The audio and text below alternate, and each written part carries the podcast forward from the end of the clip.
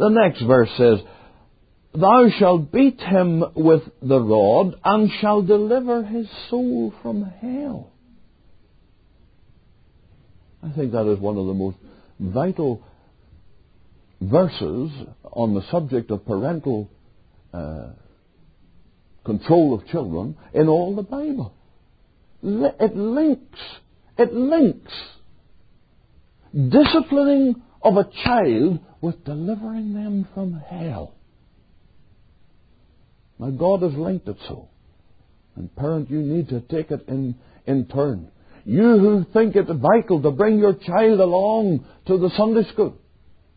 You believe it vital to bring your child along to the house of God and hear the sermon. You believe it vital that you sit down and read the Bible with them and teach the Bible. Do you do this?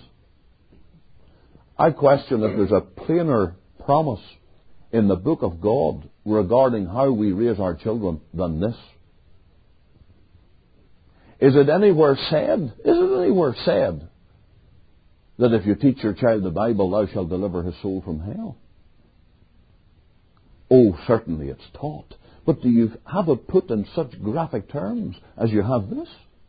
And this, this verse makes disciplining of a child a vital matter in the great delivering of our children from eternal damnation.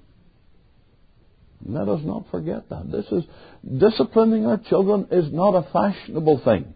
It's not something that has sprung up among fundamentalists. It's not something that has to do with Christian appearance or anything like that. Nothing to do with testimony.